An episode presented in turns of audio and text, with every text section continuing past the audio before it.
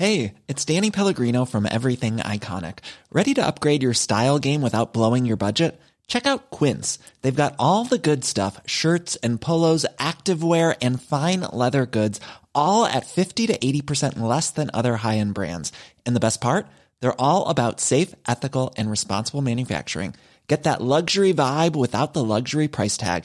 Hit up quince.com slash upgrade for free shipping and 365 day returns on your next order. That's quince.com slash upgrade. Scooter came over and uh, he's like, you know what would be great for this? Drake. Hold on. Yeah, yeah. Okay, Future's gonna come tomorrow. It was the craziest thing I've ever seen. Who Um, can do that?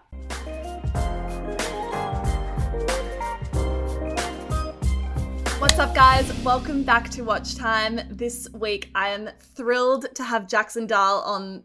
Is that how I pronounce your name? Yes, doll like the author. Yes. Jackson Dahl on the podcast. Jackson Jackson is a founding team member of Hundred Thieves, one of the biggest esports orgs in the world.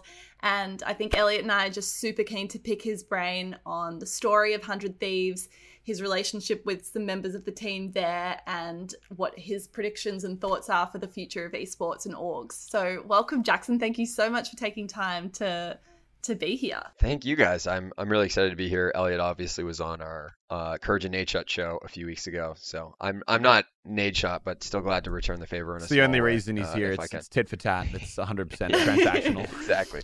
you say you're not Nadeshot, but I feel like one of the things that got me really excited about getting into the industry was I was always fascinated by the entertainment industry, but I feel like as much as people were fascinated with like the faces and the talent of the of the business, I was always super interested in the people behind the scenes and the people that are making these things happen on the day to day. So I'm actually super keen Matt, we wouldn't want you anyway. No, we would. We'd have him on at some point for sure. But um, yeah, definitely super, super keen um, to have you. Well, I'm I'm stoked to be here, and I, I think you you touched on it, which is uh, the most successful entertainers and kind of superstars. I think uh, very clearly uh, understand what they're amazing at and understand where they need help. Um, and and I think Matt's done a good job of that. Um, Yeah. With everyone other than me, he got stuck with me, but I, I always I always love doing the esports chats, like when we get someone on from esports on the podcast, because for me,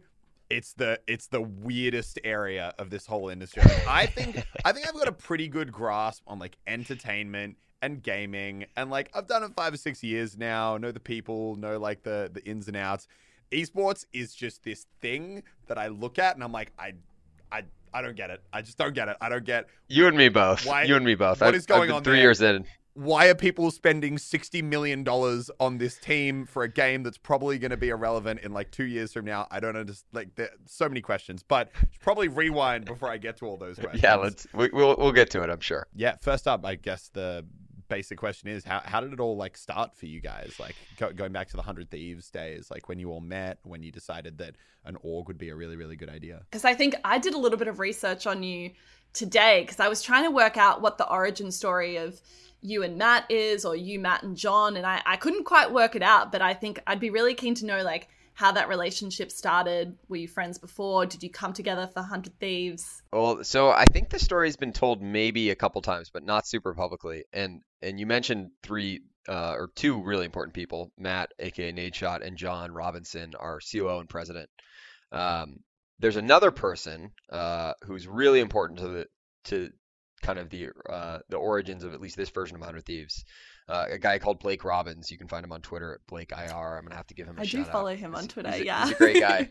Uh, but long story short, and, and to kind of t- tell the story as, as fast as I can, um, my background as well as John's, at least for a little while. John John's older than me and, and much more successful, but John was a gaming exec who then took a brief detour to invest in gaming companies and specifically look at esports teams as a, an investment opportunity. I was doing something fairly similar, not not focused on esports specifically, but doing early stage technology investing um, and a little bit of media as well, and, and had kind of dabbled and, and looked at gaming and esports. And there's this guy Blake uh, was another investor. So John, Blake, and I were all doing the same thing roughly. And Blake uh, had this crazy idea to um, partner uh, or to, to pair up his favorite gaming creator, Nadeshot, who he'd, he'd followed for years and somehow got him to follow back on Twitter after DMing him a hundred times, and uh, Dan Gilbert in his camp. So Dan owns uh, the Cleveland Cavaliers and, and started Quicken Loans, and Blake's basically has a relationship with Dan through through their investment fund. So Blake's pitch was like, "Hey Dan, you don't need to start the Cavs esports division. You don't need to go buy a team. Let's Nadeshot is here and waiting. He has this brand, Hundred Thieves, and I think we could help him a lot. And that was sort of the original um, idea for it. And then basically Blake looped me in, and later looped John in because um, we knew each other through through the, the investing side. And I was I was taking some time off at the time to try to figure out what I wanted to do. I was thinking about maybe leaving investing and going to try to build something. Um, Blake and I nerded out about gaming all the time. I think we met we met on Twitter, but we met in person for the first time at the 2016 League of Legends uh, Championship in, in LA. Uh, and I, I, must have been summer of 2017. Blake reached out, or, or late summer. They had applied to Riot Games franchise for for League of Legends, and he said, "Hey, this is coming together. I think we're going to get the franchise spot, and we need a team. Um, would you have any interest in meeting Nadeshot?" Um, and I was a little skeptical. Um, just kind of like certainly not being in this world and being like, oh, YouTuber CEO, like I don't know what I'm getting myself into. Uh, and it, that was compounded by the fact that I, I, got put in touch with Matt, and then I think it took like 10 texts and like cancellations to finally get a get a hold of him. Um, and then we finally sounds had like dinner. a YouTuber. Yeah, well, I know what you're talking about. little did I know, Matt. Matt is Matt is certainly not the typical YouTuber, but uh, finally we got dinner in the fall, and at the end of that meeting, he's like, "So do you want to do you want to work on this or not?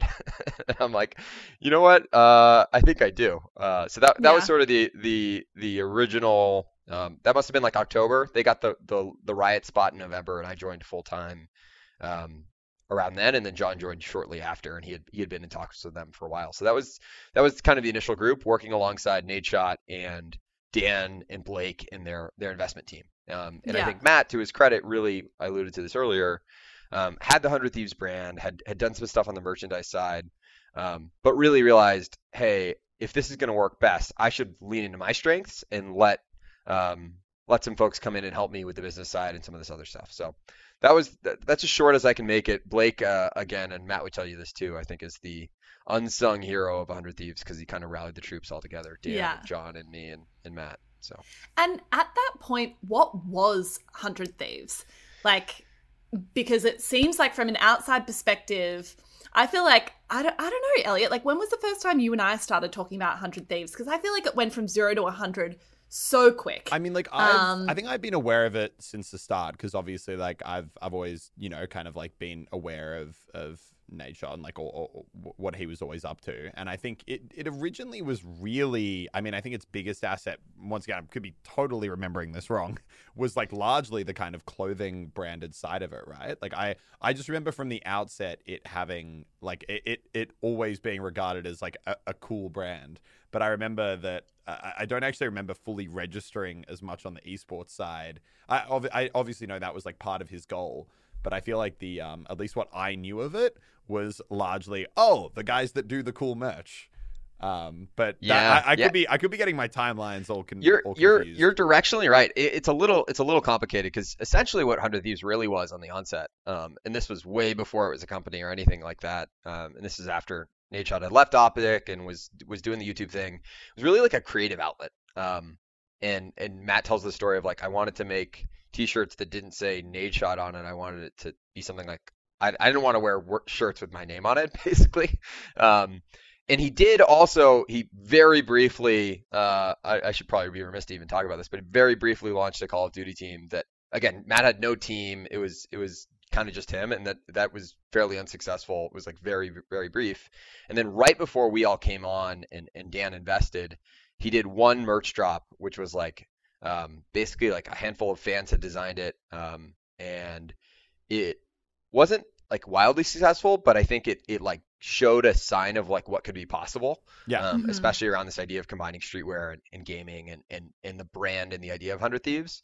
Um, and and then coming in, it was sort of like Matt's dabbled in these few different things. We have this super unfair advantage in that he has this massive audience who's one desperate for him to get back into esports, but two really appreciates what he's done from the creator and, and, and lifestyle and frankly like curation perspective, which I think really more than anything, when when people ask me, and we can talk more about this, but when people ask me about Matt's involvement in Hundred Thieves, obviously he's the CEO. Obviously, at the end of the day, he's making all of the very, very important decisions across esports and content and everything. But the end of the day, I think one of his superpowers is curation and being kind of like a creative director or visionary around all the things that we do.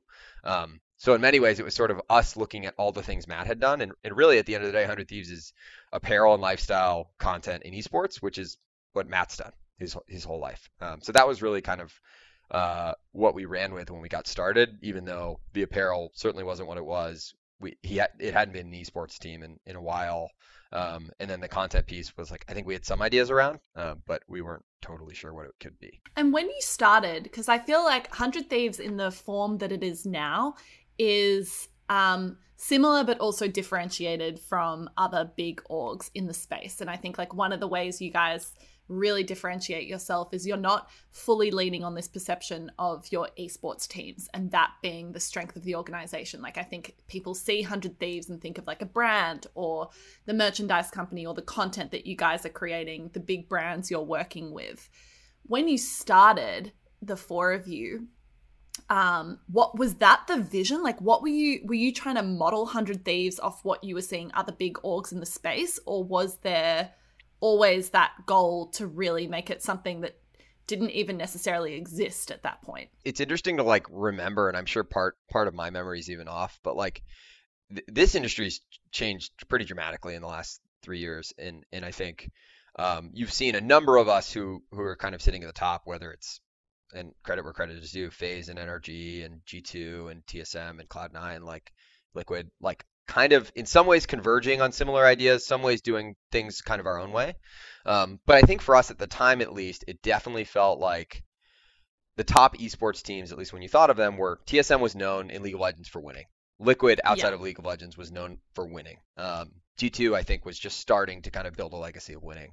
Um, and obviously, that was part of what Optic was known for. But, and I, I think Matt would forgive me in saying this, Matt was a good Call of Duty player. He wasn't the best, but he was certainly the the biggest and most popular because he understood that balance. And it was alongside playing with with Scump and those guys and being exceptionally great at, at, at the competition side, along with bringing people into his world.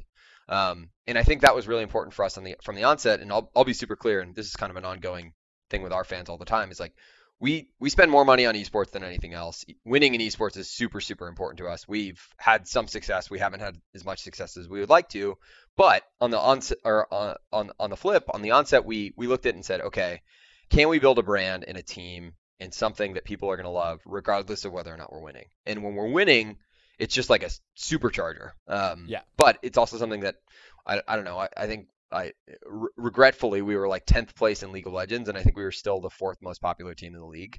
And that, while pissed us off a ton that we were last place, like I think that did help us feel a little bit like okay, we're at least doing the right things on the brand side and the entertainment side, so that as any sports team will, um, and over the long term this will certainly be true. You'll have your very high highs and you'll have your low lows, but can we build something that's a little bit more of us? And, and in general, I think if you were going to build the Lakers or the Yankees or I don't know what the most popular team in Australia is. Sorry, most popular rugby team or whatever it is. uh, if you were going to build any of those today, you wouldn't build it like they were built 50 or 100 years ago. And that's kind of how yeah. we tried to think. And, and again, I think some of the other really smart folks in the industry and smart teams view things similarly. And now it's, I don't think it's a coincidence that a lot of us have converged on these similar ideas across content and, and entertainment and, and esports.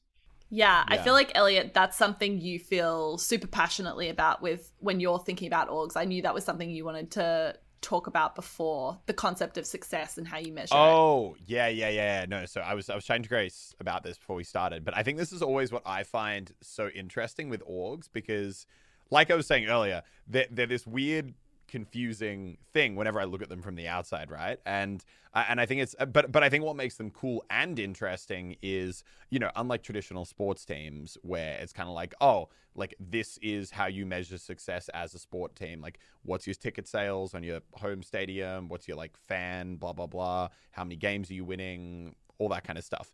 I think the interesting thing about esports is you can just see the breadth of ways people are trying to tackle it because it's such a new industry, right? You know, there's FaZe, which probably, you know, obviously they definitely do invest in good teams and they do win, but I would say the majority of the value in that brand is how they've kind of leveraged it across creators and it's almost more i would actually say definitely more on the lifestyle side of a brand with like esports kind of like as a part than esports with a little bit of lifestyle um so but but then on the flip side you got orgs like NRG where it's kind of like they are big. Like they don't really have many just like you know creators tacked on that are just there you know to lift the profile. They're like we're just to get the biggest and the best gamers from Fortnite, all the different games, and we're just going to try Yep. and win, and we're going to put them in a house. But to their credit, they've they've done a good job, like with their Fortnite guys, for example. Like oh yeah, like of their entire YouTube into- channel a is hundred just percent. Clix and Ronaldo, like Yeah. and and that works too, and Yeah, that's yeah, still content. So yeah, a hundred. I think their YouTube channels actually you can tell they're focusing on that. Like they just they just partnered with Shot Studios and they're, they're doing good on the. I think they that was found weird. Their, That was crazy. For, I know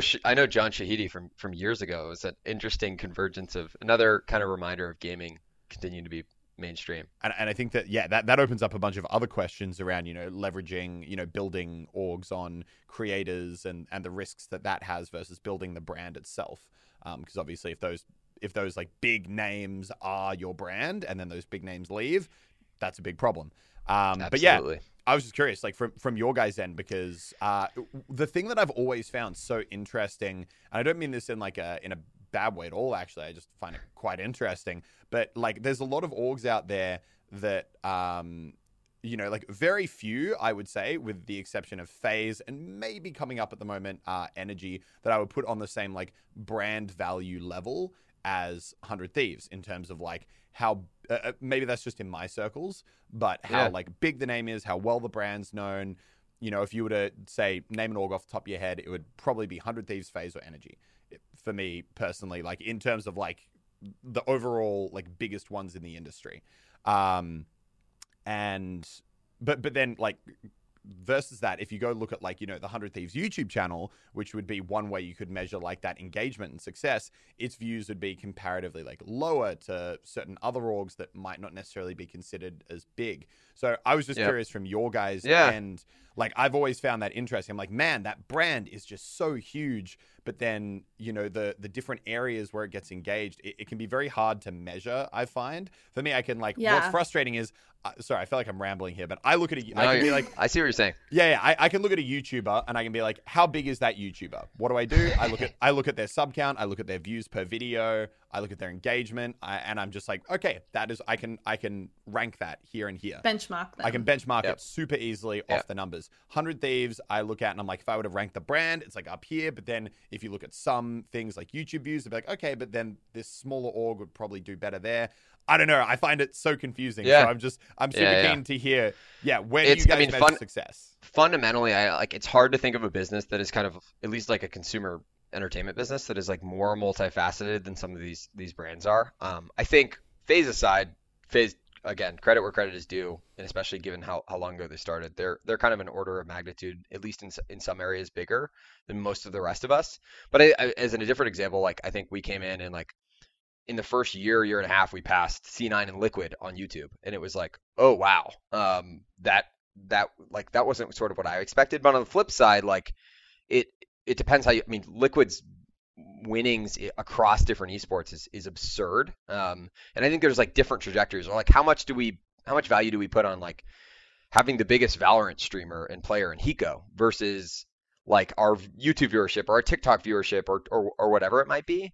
And I think I I don't know. I look at everything, and anytime we're smaller than anyone in any category whatsoever, I'm frustrated. Um, so I think that's one way you measure it, which is like I don't know. Sometimes, especially early on for us, it was easy to be like, "Wow, we're we made so much progress because we're so new," um, and we're still fairly new. We're we're not even really three years in. But on the flip side, I'm like, I don't really care that FaZe has been around much longer. Like, I want to be the biggest gaming brand in the world.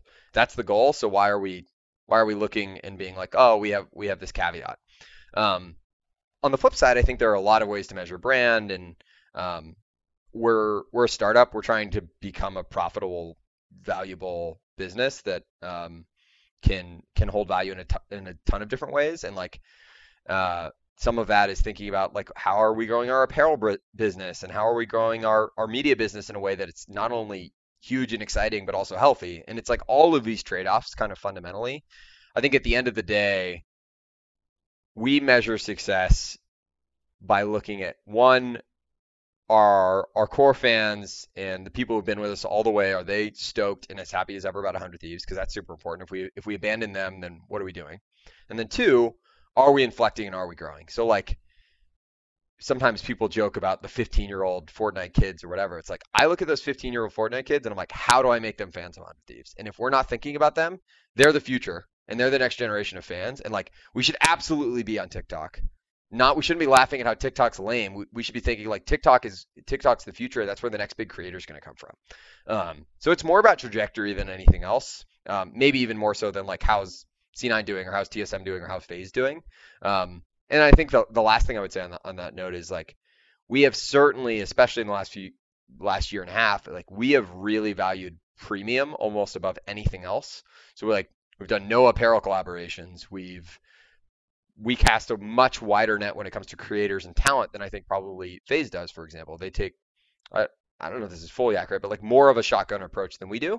Um, and we're we're like very very particular and, and candidly at, at, at any given time i'm evaluating like should we be signing more talent should we be kind of inflecting more i think that the biggest thing for for Nadeshot and myself is like at the end of the day 100 Thieves clearly, at least to our fans and people who are familiar, is really special. And like, how do we keep the lightning in the bottle while still growing it? Um, but if we if we just kind of went w- wide open to try to grow it and we lost the luster or the or the fact that uh, the lightning was in the bottle, then I think I think we would have moved too far too fast. And I mean, it's like you look at any sorry, this is the end of my rant, but like totally different industry and, and, and just singular in, in kind of the lifestyle and apparel side. But like Supreme was built over the course of 15 years. It wasn't this like pump and dump, rapid growth kind of thing. Um, and I think that's something we think about with with our apparel is like we want to grow it a lot. We want to make more money. We want to bring in new fans, but we also want to make sure it's special for for our fans who do get it.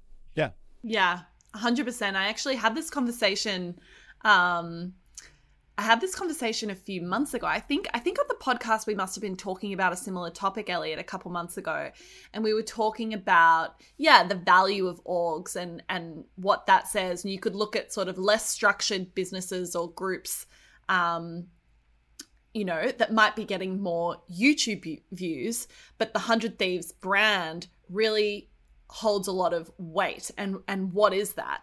And um and this person that works at one of the big um brand agencies that represents some big brands i think what they they actually they messaged me privately and they were saying what their perception is that 100 thieves is doing really well is that it's not necessarily that you guys are the biggest but that you're crystal clear on what the brand stands for and I remember you know, that chat, he was actually. saying he was saying I could, you know, if someone asked me like what is 100 thieves, I could off the top of my head like name the things that I associate with 100 thieves and it's like premium quality like you know those sort of words he's like whereas i think other some other orgs probably haven't been able to articulate as clearly what what they are necessarily which i think is like a huge probably underrated thing I think it, it, it is underrated on the flip side, like and there are always gonna be those trade offs. On the flip side, like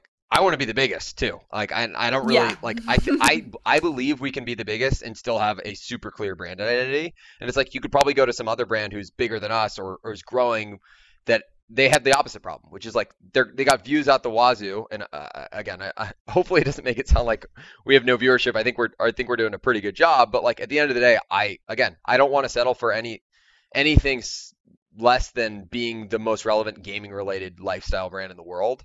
And like I, I certainly don't even just look at things like FaZe or, or or TSM as competition. I look at kind of everybody in this space and I look at folks like Barstool as they think about gaming and Overtime and all of these brands. Like I don't really care who it is. If they're doing anything smart in gaming, I am paying attention to them and I want to be better than them.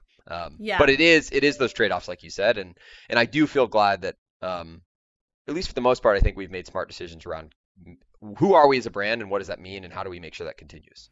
Yeah, I think that's so interesting that you just mentioned Barstool because I feel like as gaming becomes more mainstream, you're not even like you'd be limiting yourself if you were just comparing yourself to other esports orgs. Like I think Yeah. other media companies, I think like the Barstool model is fascinating.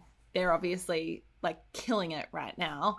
Um yeah, I think yeah, that, yeah, that makes a lot of fascinating, fascinating. But but also a brand, for example, that like has a, I would say, complicated brand identity at the very least. Definitely. Uh, and like and there's pros and cons to that, and they've they've opted into that. I think they're very deliberate, and I think yeah. more than anything, what's really important from a brand standpoint is like who are we, who are we trying to be, and are our, are our decisions consistent with that? So So I think in that one one question that I've seen come up a little bit as not not a criticism but maybe a consideration is and, and I think a lot of businesses face this problem when they have someone that's a big face of the organization. And like in in your guys case like Nadeshot Matt. And I think um you know like uh, an org like FaZe faces the same problem in some ways with someone like Banks that sort of thing where there's someone that is just inherently tied to when you think of 100 Thieves, you know, his face comes to mind as well, which can be amazing for having that initial growth. And, you know, you described it earlier as like you had a hack, like you had a cheat code to yeah, yeah, being yeah. able to find an audience quickly. But as you grow and like as you're talking about how you're trying to build a sustainable business that has values that goes beyond, do you guys like curious because you know Elliot and I we we've done like the click channel before which which grew really rapidly and and you know undoubtedly was, because we had some huge names in you know Elliot and Lannan LazarBeam behind it.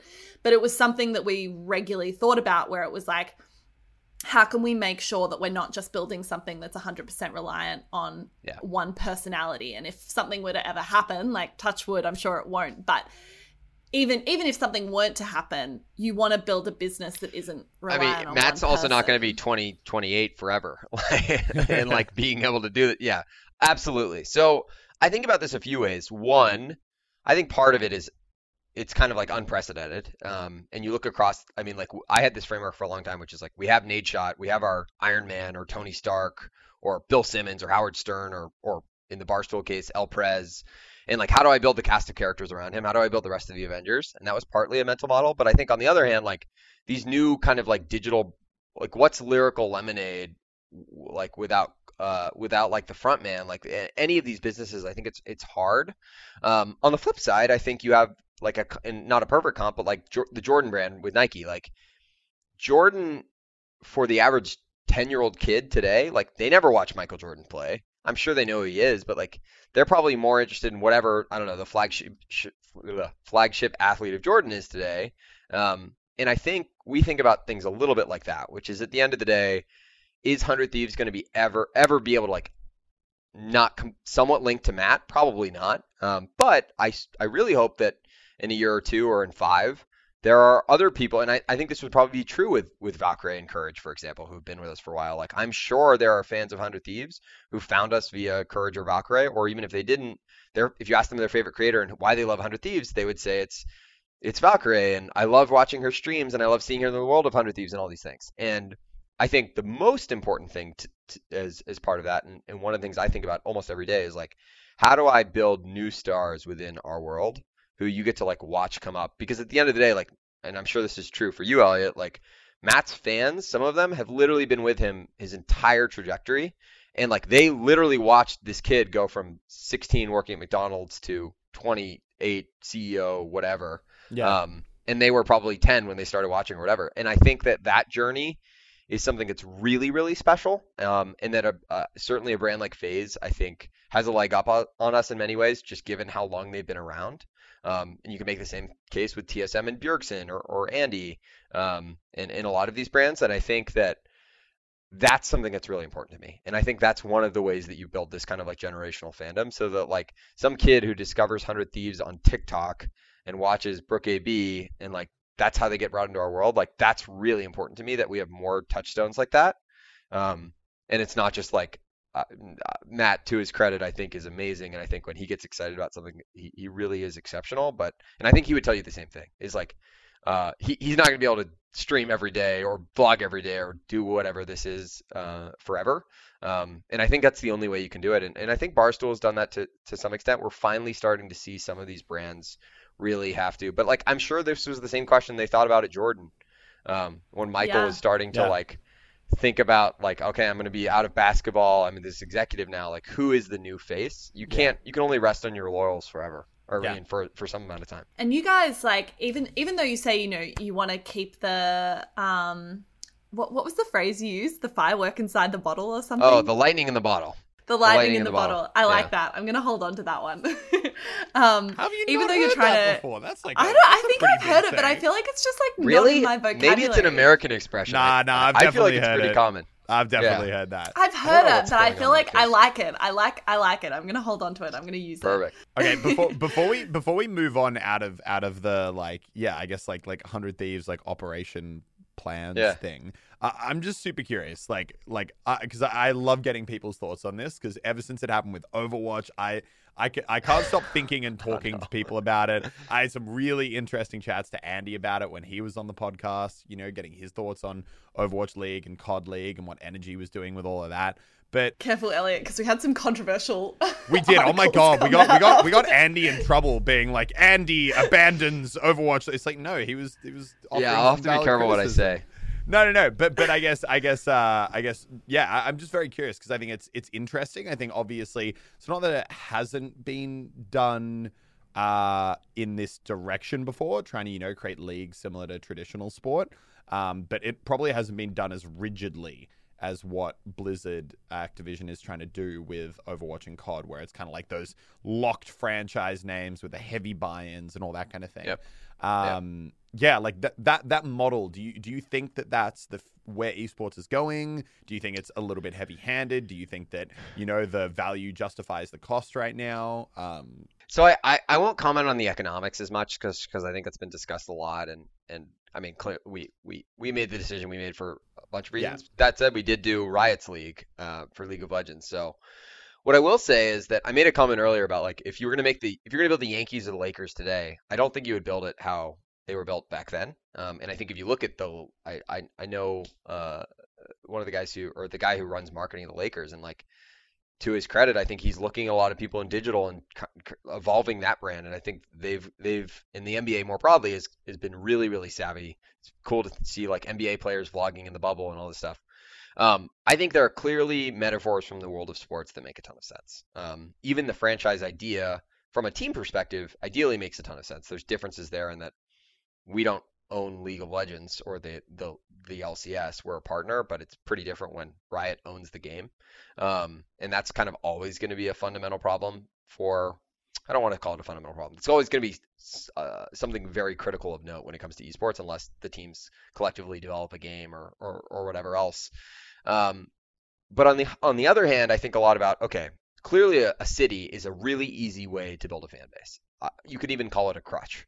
And I think with sports, there was a very obvious reason to build it around a city, and that you're Mm. literally having this huge arena, and you're having people attend, and local broadcast rights for things like baseball, like all that makes a ton of sense. And I don't think that I wouldn't I wouldn't say that tying yourself to a city is inherently a problem for esports, but I think it is a bit of a crutch. And I, I think what's been really interesting to watch, and we're we're obviously not really the pioneer in this. This is happening with really since kind of FaZe and OpTic and, and Team Liquid and Evil Geniuses years and years ago. Is like they had to figure out new ways to build community and brand on the internet yeah without relying on that crutch. And I think that that's led to a ton of innovation. And now, yeah, the esports documentary series is pretty overplayed, and a lot of the stuff kind of everyone's doing. Um, but I do think if FaZe got if FaZe or OpTic ten years ago got to be the Chicago OpTic or the LA FaZe or whatever, I think they probably would have innovated less. Um, and I do think constraints or or um, necessity is the mother of all invention. Um, and I, I do think constraints that uh, really allow you to kind of do novel things. And like, it would be cool to be tied. I, I think in many ways we are tied to LA. It's where we're based. It's where our office is, where Nadeshot is. But on the other hand, like we have fans in London and we have fans yeah. all over the U.S. and all over the world. Yeah. And I love that about our brand is that it isn't. Millions of people have lost weight with personalized plans from Noom, like Evan, who can't stand salads and still lost 50 pounds. Salads, generally, for most people, are the easy button, right? For me, that wasn't an option. I never really was a salad guy. That's just not who I am. But Noom worked for me. Get your personalized plan today at Noom.com. Real Noom user compensated to provide their story. In four weeks, the typical Noom user can expect to lose one to two pounds per week. Individual results may vary. Inherently just a kind of like, and yeah, you could be a Manchester United fan or a Chicago Cubs fan if you don't live there, but I think Yeah. I think there is something about this kind of global I- I- idea. I think that's what's always been so interesting to me about it, and, and not in a way where I'm like, I understand esports, everyone else is an idiot. Um, but but I think that's what's always interested me is I feel like a lot of the people uh, very high up in the decision making chain, you know, the execs at um, Activision and all these big companies, I, I do feel like there's an element there of the kind of like the old guard, like that's the way that they understand things are done through to, through traditional sport. And it, and uh, to a degree it's always been a little bit confusing nonsensical to me the way that they've done it with uh you know with like the the team base the city based teams like you were saying. Because to me what makes um you know like like number 1 half the time players for these certain teams aren't even from that country let alone that state let alone that city so it's Certainly in kinda like- Overwatch. yeah, certainly in Overwatch, you've got like people from you know like Korea and China and Europe Yeah. playing for the Chicago team, and The London Spitfire are all Korean, yeah. hundred percent. Not not that there's anything wrong with that, but I think it's more it's just a testament to trying to force uh, kind of geographical constraints and and fandoms onto something that doesn't necessarily fit that. And I think I've always talked about this a lot in regards to Australian esports when um, Yeah. talking to Australian companies about Australian esports. And I'm kind of like, don't get me wrong, we got some great esports teams here, but I'm fundamentally like, I don't believe that like any or you know like almost all teams uh, in Australia are really going to ever struggle, and orgs will really struggle to get to where these big American European orgs are, is because, to be honest, like outside of some very niche games that happen, there isn't that much like nationalism in esports. Like I feel like people aren't like go Team America. Like you know Australia, I feel like maybe it happens occasionally when we get one of our teams into a huge org because obviously we Yeah. want you know back, back yeah, I the mean, Aussies. we we definitely brought on a bunch of Australian fans with our Yeah. RCS team, but 100%. even so, it's not dominant. But like, but but at the same time, like it, it, within Australia, Australian esports, no one wants to watch like Sydney versus Melbourne because they don't want to watch the 48th best CS team versus the 73rd best CS team. Yeah. They want to watch the first versus the second or the, anyone in the top five. And I think Yeah. that Which they can do. They which they can do go on Twitch. online. Yeah, at And- any time. and it's and watching it online, i i watching the the first and the second best team versus each other online is the same experience as watching the 50th and the 70th. It's just the gameplay quality is different, and you're watching a higher level of play. Yeah. And I think that it's so it's just weird to me that they're trying to force, uh, you know, like such like ge- like really defining the teams by geographical boundaries. You know, it's the Chicago blah blah. Whereas it's like it's like Can you but- tell that Elliot gets triggered over this? Oh? I get so triggered. I just the whole system really frustrates me. But and I and I can't wait to to hopefully be proven wrong. But um but but yeah, just those geographical boundaries and the way that they're trying to yeah really kind of like shelf it into that when I'm like this is the digital space. This is online. This is like Yeah. the whole the whole reason that this exists is to go against those kind of geographical boundaries. And Yeah, I, I don't know. I've I've always found it interesting, but I and I definitely don't think it's black and white. Obviously, I think we've we've for a few reasons not opted into the, the very regional based Activision leagues. I don't I don't think those guys are idiots. I think they're doing it very deliberately. I think there are pros and cons to it. I think it also makes it much easier to sell to traditional sports owners who understand that metaphor and everything else. On the flip side, like there there I, I think in many ways this stuff does matter in esports, but it needs to develop naturally. And like in League of Legends, for example, like it's a huge deal when North America plays Europe or North America plays Korea, and they all root for North America uh, at the World Championship. Um, but even then, half the North American teams are like 60% imported players anyway, and it's it's so I, I I do think it's like I love how global esports is. I also love how local communities are forming around it. But I think that the best part about the internet is that communities don't have to be constrained by real world metaphors. So yeah, you could have a community around LA, but you could also have a community around I don't know your Discord, being being music fans or whatever. Like Yeah. uh, like, and I I think that that's that's magical, and I really hope we don't lose that in just trying to say like, yep, esports is the future of sports. Like, so Yeah. let's just copy and paste everything. I think that point you made is is quite interesting. So I think that's something I always think about in regards to esports is um, about uh, the the city based leagues being easier to sell to, to traditional team owners because obviously a lot of the people that own the Overwatch League and the COD League teams are people from those like those big basketball, you know, baseball or NFL franchises Yeah. Yeah, who yeah, wanted to get into esports. And I think, and I guess that's that's an interesting thought: is are are there certain like bad habits, so to speak, that aren't necessarily uh, in the long term best interests of esports that are currently being adapted by Blizzard, Activision, or companies like them because they know that to get the funding to make the orgs happen, it's a lot easier to go to one of these millionaire billionaires that own these teams and be like, "Hey, you know that baseball team? It's it's that." But it's gaming, and you've heard Hey, about Bob gaming, Kraft, you own the Patriots. Here's the Boston. Yeah, A hun- yeah. a hundred percent. It's like it's it's just it's removing as many barriers as possible. And I think it, what's extra interesting is we see that a lot in um in the Australian space with advertising. You'll get um you know like we can go to McDonald's or any big brand and be like, hey guys, like we've got these creators. They'll give you a reach of over like you know a million Australian eyeballs, absolutely huge reach. Uh, this would be the budget, and they'll be like, oh oh no no no no we can't do that but meanwhile you'll get uh like a someone will pitch like a, a miniature like uh esports tournament league concept to them which esports is obviously a bit of a buzzword and Yeah. like for within australia especially where we're still catching up on everything.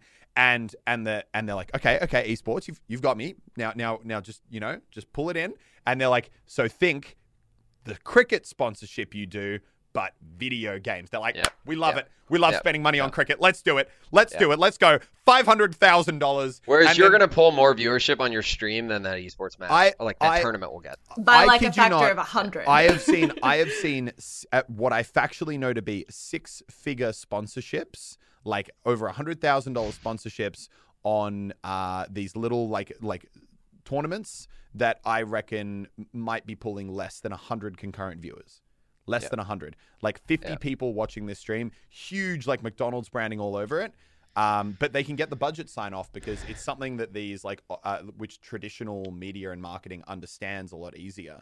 So well, and those people aren't easier. watching this stuff. They they just need to be told a story, right? And, and I think that like candidly, this is something we've spent a ton of time, and and I'm sure other folks like us and and and people like you have is like the content creators. I mean, like you you look at the numbers. Esports is this tiny speck in the field of gaming entertainment, and like I don't think that makes esports not great. I think esports is awesome, and it's going to continue to growing. But like go look at Minecraft content on YouTube. Like this is a totally different ballgame. And I think sometimes the stories around that type of stuff, especially to advertisers and partners, Yeah. aren't as um, there's less crutches to rest on, and frankly, there's just less great storytelling around it. And that's like Yeah. what what we're doing, and we're basically pitching to our partners is we're saying like we're gonna give you sports and modern digital entertainment and this lifestyle, and it's like this totally new idea. And I think the upside is that when you tell that story well, it's great.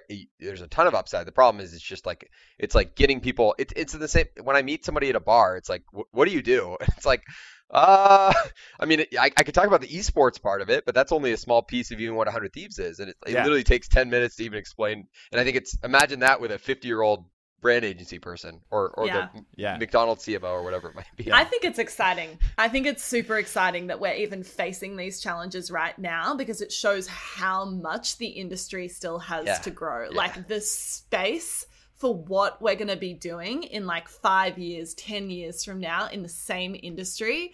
It's just like we're not even. We're not even nearly there. We're like at the baby, baby, baby stages of like how this is gonna pan out. That Meanwhile, we have like- people who've been doing this for 10 years or 20 years, which is it's it's this weird dichotomy where we're like we're in inning two, but also like this isn't totally new.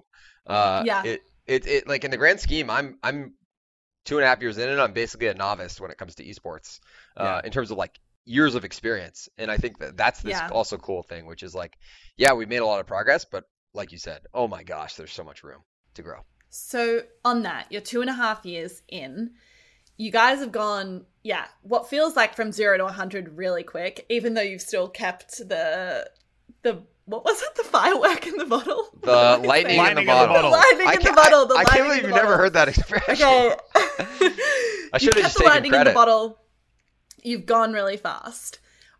is there anything what have been the biggest challenges because growing a company like that even just with the amount of people that you're bringing on is not easy like is there anything if you could go back to two and a half year like two and a half years ago to jackson then any advice you would give yourself or, or things you think the team would approach differently So one caveat, we're actually I just looked at the calendar. It's September, so we're actually almost three years, which is this whole year is a, a, a blur. Um, couple things to come to me come to mind. This is this has less to do with actually like success building, but more just like I think would be good for me and the team to know, which is like really really celebrate the wins and celebrate the amazing moments and like don't take them for granted. Um, we had like a ton of success in our first year, and it's, it felt like nothing could ever go wrong, and like we we did really well in esports right on the onset and all this stuff. And like I think it's easy to just in, in the same way like you'll do I don't know we'll work for three months on bringing in a new content creator, and then when they come in in the video and every all the fans are so excited, I'm kind of like on to the next thing. And I think like Yeah. it really and this is probably advice for anyone, not just uh not just what we do, but I think that's really important. I think um really being for, so two other notes on the company side and the culture side i think we went from what three people in november of 2017 to depending on how you count like 40 to 80 with full-time employees and then players and everything else and i think one of the things that i definitely take for granted given that i've been here the whole time is like when new people come in they don't see it they don't have the full context that i see um, and I think anytime you're building an organization, you're adding people, like you're building culture, like really making sure you go above and beyond to like bring people into the world and like connect the dots for them and communicate and like that kind of stuff. Because I think, yeah, it's like stuff's obvious to me because I've I have two years of history and context, whereas Hmm. um, so that's one, and then the other would just be I- I touched on this earlier, which is like there's this really really fine line between keeping the lightning in the bottle and then also like not saying no to everything and being curmudgeony. Um, and I I think if I could change one thing, we've done a lot of amazing stuff. We have a lot of amazing stuff in the works. I might say yes a little bit more, and that that's kind of one of the the core gut check things I'm thinking a lot about now is like, why can't we do X or why can't we I don't know be this much bigger than we are if we if we said yes to something.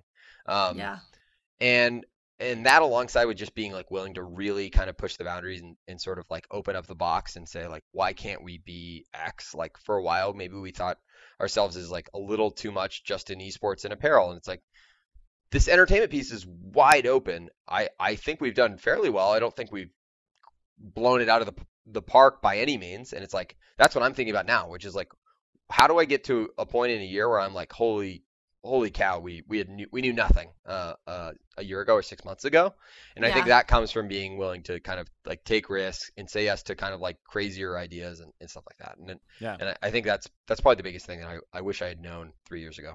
And you guys have done some pretty crazy fundraising over the past couple years. Like Not super recently, but yeah, the first year and a half. for sure. insane numbers and insane names to those numbers. You've had people like Scooter Braun, who's one of my own personal like, you know, people I look up to in the industry. Drake, of course, was like the huge one. How how did that come together? How did that feel when, you know, these there was ink on the paper? Like did it was it still was it mind blowing or did it feel like relief like it was you know the sort of culmination of some huge executed plan that had taken months Yeah. what was that like Yeah. Um, a few things here. One, I want to be careful how much credit I take. I, th- I think most of our fundraising was was mostly Matt and John, and I, I got to be involved in a few things with, with people like Scooter and, and feel really fortunate. But credit where credit is due on those guys. Um, second, as a former investor, I think one of the lessons I learned fairly early on is fundraising is not success. Um, fundraising is a means to an end and can absolutely be something that's worth celebrating having achieved. But if it if it is your success barrier, um, you're looking at things the wrong way. So I think for us, we had to fundraise right off the bat, given League of Legends was ten million dollars, um, and that Mhm. was that was part of kind of me coming in. Um, I mean, I joined the company and we we closed our fundraiser round from Dan like the next month. Um, and then from there, John basically for the first year like spent half of his time fundraising, um, and that culminated in first the round with Scooter and Drake, uh, and then later our Series B. And in many ways, that was basically saying, can I get us to the point where we can just focus on building and executing versus having to do this fundraising game? Because um, Yeah. again, the esports ecosystem is complicated where you have some teams like TSM or Cloud9 or FaZe who've been around for a long time and already had pretty significant revenue. On the other hand, you have brands that are literally just like East, uh, NFL or basketball owner hedges, and there's not they're not trying to be profitable. And there's kind of not an unlimited money stream, but definitely a money stream. Um, and for us, it was like our goal isn't to raise a hundred million dollars. Our goal is to become a sound, high hyper growth, and eventually profitable business that we can control our own destiny with. So as much as we've had amazing partners and Scooter and Drake and our Artist Capital at our Series B and so many other folks, Dan's team, have really been amazing partners in helping us build the business, and that's why I feel fortunate we we have who we have and not just blind dumb money. Um, at the end of the day, the reasons we've been successful wasn't because we fundraised. It was because, frankly, we we got through the fundraising piece and then we got to focus on building. And I think that's that's where we're at now, and why we raised so much is that we could have a longer period to say, okay, we control our own destiny. How are we going to build what we want to build? And we don't have to worry too much, at least, about. Doesn't mean we have. Sorry to all, all my League of Legends or Counter Counter Strike or Valorant fans or whatever. We don't have ten million dollars a year to spend on an individual player, um, but we have enough to be able to do what we want to do on the esports side. We have enough to make bold investments on the entertainment side. We have enough to run our apparel but like all these things. Um, and I think that's just that's that's more than anything how I feel about it. I mean, am I going to tell you when we first met with Scooter and then he like called Drake's business manager and brought him in the next day? Like we weren't like, oh, my god, this is crazy. Uh, yeah, we were. Is Um, that what happened? yeah, yeah. Scooter came over, and uh, he's like, you know, what would be great for this, Drake. Hold on. Yeah, yeah. Okay, Future's gonna come tomorrow. It was the craziest thing I've ever seen. Who Um, can do that? Scooter Braun. Uh, and and and to his credit, like he is, in terms of someone who could be really, really bad. I mean, everyone has Dan's team, especially, but like especially for pop culture and entertainment, like he's been amazing. But at the end of the day, Scooter as a partner is going to help us build our business, and part of that is capital, part of that is expertise. But I was gonna, we have to build I was gonna say, I actually think interestingly, the most valuable part about getting someone like uh, like that that investment round, like once again, don't know all the numbers behind it, but I think definitely the value that just being like, oh yeah, like you know, even if it was, um, you know, like it, it, no matter how passive it is, just being like, oh yeah, Drake is like, you know. Put something into Hundred Thieves, you know, whether or not that was like that much money or mainly clout or whatever it is, it's still like, oh, okay, that's like a cool little seal of uh seal of approval. And I got the uh Yeah. I had I had Nadeshot told me the uh the story of getting the photo, which was very funny. uh but uh Wait, share the story. Share the story. Oh, it was just like I mean, like it was. He was just saying how you know when he went over because I think he, they took it over at Drake's house, and you know walking in and how there there's like the Drake songs where he talks about having like uh like phones in every room and the walkie talkies in every room, yeah. And he was like he was like clocking the walkie talkies in every room, and I think Shut though. up. But I think, but I think, uh, I think, I think Drake was like super busy that day. So it was literally like he was like out on his like basketball court with like half, you know, the Van- the um Vancouver like uh uh not Vancouver is it Toronto Raptors. Toronto. Toronto, Toronto. My God, my Canadian cities. Um, yeah, he was like he was out playing basketball with some of the Toronto guys, and like and like came and was like, "Hey, dude, there, great to meet you." Like, bam, took the photo, and then like went back out to play basketball again. But like, but obviously, Well, he's a like, busy man. Oh my He's god, that's what I mean. Like, but that, but like, I, you just be there. You'd be like, "Oh, hi, Drake. f- f- uh, what the fuck just happened?" You know, like Yeah. I'd be like, I'd Yeah. be like, I'd be like, "Holy crap, that was cool." Um, That was but- that was a high flying high and fast moment for sure. I think for, Oh, for all of us for a little while. But at the end of the day, it was also like, okay, this is great, but like, why did Drake invest? Why is he co-signing this? Whatever it is, like, it's so we can build something great. Um, and I think Yeah. that's that's why I harp on that. Is I think a lot of people think of like, oh, you raised five million dollars, like, woo, like success, and it's Yeah. like, no, that means you get to start. Yeah, now you got to do the work. Yeah, yeah, Um, yeah, exactly. I think I think you're right though, Elliot, or like the the point part of the point you were touching on, I think, around it's not just the money that's coming in, but I'm sure and like it'd be interesting to like hear it from you how much you know the expertise of the people that have invested in 100 thieves has helped guide the path for you guys like the value that just comes you know, not from the amount of money that someone like Scooter Braun's investing, but his insight and experience and relationships and that sort of thing, and how that can provide like a guiding north star for you guys. Yeah, I, I think both for, for investors and, and people at our company, like at the end of the day, building a great company is about assembling amazing people um, and being really savvy about like how do I assemble the right complementary strengths. So like the way for an investor's standpoint, just for an example, it's like okay, we have Dan and his team, and they certainly understand. I mean, one just pure capital, but also they understand building businesses, they understand sports, they understand these different dynamics. And then for our Series A, it was like okay, we understand most of this pretty well. Um, we have kind of the gaming esports thing on lock with Nadeshot. Uh, maybe not on lock, but we, we know it pretty well. Um, John and me had the kind of the digital and, and venture and, and, investing perspective, and it was like we really need to understand entertainment well um, and pop culture and these things. And that was really the the onus for for bringing those guys on is like, and and not to belittle Drake and Scooter Braun, they're they're good at a lot of things, but I think particularly for what they could bring to the table for us, it was that. Um, and and in the same way with our team, it's like we've we've been fortunate to kind of assemble this unique group of some really great people from within esports and gaming, some really great people from totally outside of that world. Um, and the the commonality is that people are hungry and really thoughtful and smart and collaborative.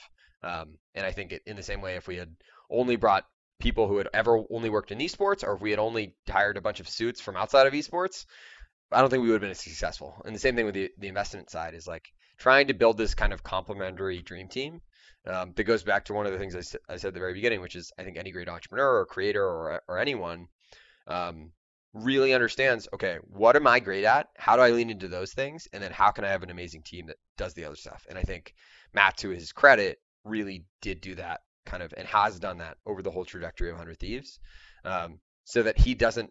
It, it, there's no point of doing things you're bad at. Um, I think sometimes people over-index too much on that, and yeah, you don't want to have glaring omissions, but like if you're not good at something, don't spend a ton of time on it. Find someone great at it and focus on what you're great at. Yeah, I think that's actually I think that's just interestingly, you know, looking at YouTube generally, I think the biggest thing that uh, the biggest I mean, like I guess I would see it as a mistake, but I guess, you know, everyone's different is um is the difference and, and I think the people who ultimately succeed the most are the people who are willing to actually um you know invest the most in or sorry sorry actually uh, not necessarily invest the most financially but investing in other people recognizing where your kind of because uh, i think obviously as youtubers like youtube is something that we do all by ourselves most of the time and we can very and you very much do that. Most people started their channels recording doing all their own editing. Maybe they bring on an editor in the future to kind of help with that and that would pretty much be where they'd end up.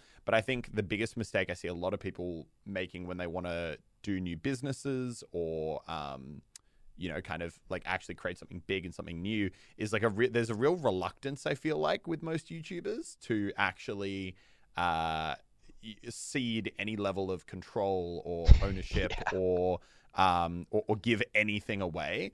Even uh, you know, it's it's really I think a lot of us struggle with that mentality of uh, it's much bigger to have a smaller slice of a bigger pie than the whole pie if that pie is tiny, you know. I, and I think um, yeah, I think the people you see really, really succeed are people like Nadeshot, where they've gone and they've been like, you know what, I have all these strengths. I know how to build a brand. I know how to be a good tastemaker, but fundraising and all this and that and that and that are, are things that ultimately I, I, don't know how to do. And uh, and ultimately being able to you know kind of cede some of that ownership, give away some control, take the hands off a little bit, and actually that's what's allowed it to grow so quickly. And I think um, I think the people that that are able to kind of accept that, yeah, you can make YouTube videos and do it all yourself, and that's awesome. But ultimately, at a certain point, you do need some element of, you know what, I'm going to work with people here, and I'm going to, uh, you know, actually try and, you know, kind of pair up with the people who have the expertise that I need uh, to kind of build something huge and build something bigger. They're the ones that end up actually making the real kind of industry changing kind of moves. Yeah. You, I mean, you can't do it all alone. But on the flip side, you, you nailed it, and you know this way better than I do. Is like giving up control of your baby in this thing that is so distinctly you, and yeah. like is your taste. Like I don't, I can't speak to that. I, I, I think Matt has done a good job of it, and I think other creators have too. Um, but I also know huge YouTubers who are still like, I got to do it myself because yeah, totally. Yeah. I think I think it's like part of growing a business though as well. Like it's it's been a challenge. I think like I've faced building Click. I think when you're you know, like a little bit of a perfectionist or you, you want things to be done a certain way or you've had the experience of doing them for a while and you come on and have someone new, Yeah. you know, of course, no one's going to be able to do it necessarily as well as you have if they've never done it before. And it can be tempting to have that, like, well, I'll just do it because I want it to be done, you know, the way that it, I know it should be done. But it, it's really like you're, you know, you're limiting yourself ultimately because you're never going to be able to grow and you're not going to be able to help develop other people and i think it's a it's a challenge but it's definitely yeah for youtubers something that is inherent because i think you put so much of yourself into a channel Yeah, yeah. It's not like it's not like you I don't know, you're building some company that like is kind of you, but not real like that that's and I, I think that'll be a big question as more and more people start to think about kind of like this is my identity online and I'm creating something with it or whatever, is like how do you how do you relinquish any of that? And and again, I, I I can't speak to it directly, but I have to imagine it would be very, very hard to say like I'm gonna let someone else control this thing that is me. yeah totally totally okay so we're almost out of time The sun has nearly covered my entire face. So I, I overlooked this. Sorry. when you think about the next two to three years for 100 thieves where do you see the biggest opportunities Uh, barring a life-changing esport that has the popularity of soccer or football, uh, fingers the crossed franchise dynamics that are perfectly in, in line with uh, with us. They give us skins in the game. We make millions and millions of dollars. Barring that happening, which which which might, but probably won't. Uh, I think personally, I'm focused on on the entertainment side of our business and the content creator side of our business. Um, I think we're and, and that's more due to personnel than anything. We have a, we have a great head of esports. We we have a great uh, head of apparel who who've I've kind of passed on those duties and um, been fortunate to have a much bigger team now, and, and now I'm focused really on um, what we were talking about earlier, Barstool and the other esports teams that are relevant. How do we how do we build gaming superstars? Um, I think there's still tremendous opportunity there, and also the lines between gaming and pop culture and everything on that end. Um, I think a little bit about, and this probably doesn't make as much sense on the two to three year time horizon, and probably a little longer. But I think a lot about virtual spaces in general and how gaming, like, there's one version of a paradigm of like, okay, gaming went from like you buy a box and you play the single player RPG and then you're done with it after however many hours. And there was World of Warcraft and you pay this subscription and you play this game and you put all this time into this game. And now there's Fortnite and League of Legends, which is a free game that anyone can play and you can dive in and spend all this time in this world. And then you look at what direction Fortnite's going, or things like Roblox or Minecraft, or even like Animal Crossing, which is a weird comp there. It's like none of those things are even really about winning or competition. They're just virtual spaces where people spend time. Hmm. Um, and I think a lot about like how can we be a part of those spaces as they emerge, whether it be as an identity brand or a fashion brand, or it's watching sports in those places, or it's entertainment in those places. And I think we'll see a lot of innovation in that that vein soon. Um, again, I don't know how soon, but I think if you look at how Tim Sweeney talks about Fortnite and, and their plans at Totally. Epic, I think it's very clearly in line. Roblox is really the market leader. It's I think we talk about it less because it's a demographic quite a bit lower. It's it's like most, Yeah. mostly like kind of like 12, 13 year olds and below.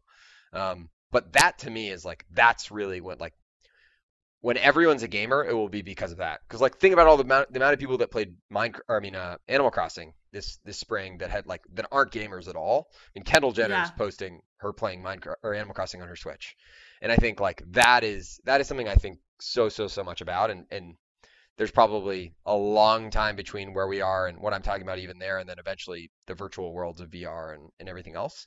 But more and more kids are. I, I I came home from school and hung out in A- AIM, and like kids today hang out on Fortnite, Yeah. or they or they hang out on Oh. Discord or whatever. Yeah. Makes me like excited even talking about it. Yeah, yeah that- that's the Fortnite beauty of the internet. sure. Like that's the coolest. Yeah. The internet is about. It goes back to the city-based thing, but like the internet at the end of the day is about meeting people in your little corner of the world, in your niche, and like who are Yeah. like-minded Yeah. and like the things that you like. And I think gaming's clearly a super strong vehicle for that, and eventually gaming will actually be the playground for that. Uh, We talked yeah. about it super briefly last week, but I thought it was so interesting that uh, Fortnite, in their court case with Apple, when they were trying to file for the uh, injunction to get it unblocked, their argument was that Fortnite is a social media platform. Like that's how they try. And obviously- Undeniably is. Yeah, but like I- I they- would the say so. judge, the, the judge, the judge didn't buy it, and I actually said that I think that even though I think they're they're getting there and they're moving that way, I don't think they're Mm. quite there yet where they could actually argue that in court. But I think it's very telling as to what they're really trying to do. They're trying to create like Just go a- look at the companies they buy. I mean, they bought Houseparty, if you guys are familiar with that app, Yeah. which Yeah. is like a social video product. They bought all of these like avatar products and everything. There's this great tweet um, from Tim Sweeney uh, at the end of last year where somebody asked him if Fortnite's a platform, and he said, un- under the definition that like a platform is something where the majority of content consumed is not created by the developer but by users. And Tim said, "Not today, but come back and ask me in a year." And I think that's like so clearly Yeah, I but on the flip quote. side, like that's kids. Kids are hanging out on Snapchat and Instagram, and they're hanging out on Fortnite. And Fortnite's more synchronous and more so.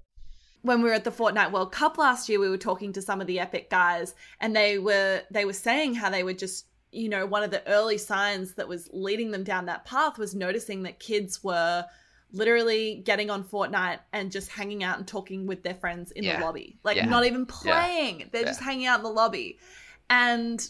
I, I just think yeah I think it's it's so cool like this whole conversation just makes me Not like to, excited to all the concerts, all the into it. cinematic events. Riot does this Oh. stuff. They do. I mean, like Riot had a literally a a a, a K-pop band that they created out of their character. Like this stuff is, and I think eh, speaking of being early innings, like this stuff is just only really starting to emerge. And I think the next two, three, probably a little longer, five years, like everything's gonna look so different, which is it's exciting. Yeah. To, exciting to be in gaming. Hundred percent. There's so and there's just so much space.